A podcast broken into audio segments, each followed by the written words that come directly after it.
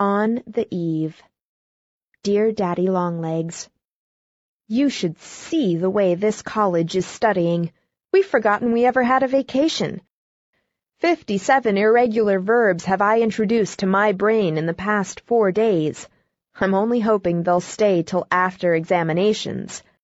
Some of the girls sell their textbooks when they're through with them, but I intend to keep mine. Then, after I've graduated, I shall have my whole education in a row in the bookcase, and when I need to use any detail, I can turn to it without the slightest hesitation.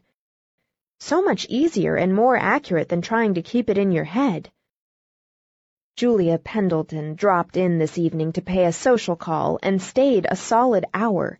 She got started on the subject of family, and I couldn't switch her off. She wanted to know what my mother's maiden name was. Did you ever hear such an impertinent question to ask of a person from a foundling asylum? I didn't have the courage to say I didn't know, so I just miserably plumped on the first name I could think of, and that was Montgomery. Then she wanted to know whether I belonged to the Massachusetts Montgomerys or the Virginia Montgomerys. Her mother was a Rutherford. The family came over in the Ark, and were connected by marriage with Henry VIII.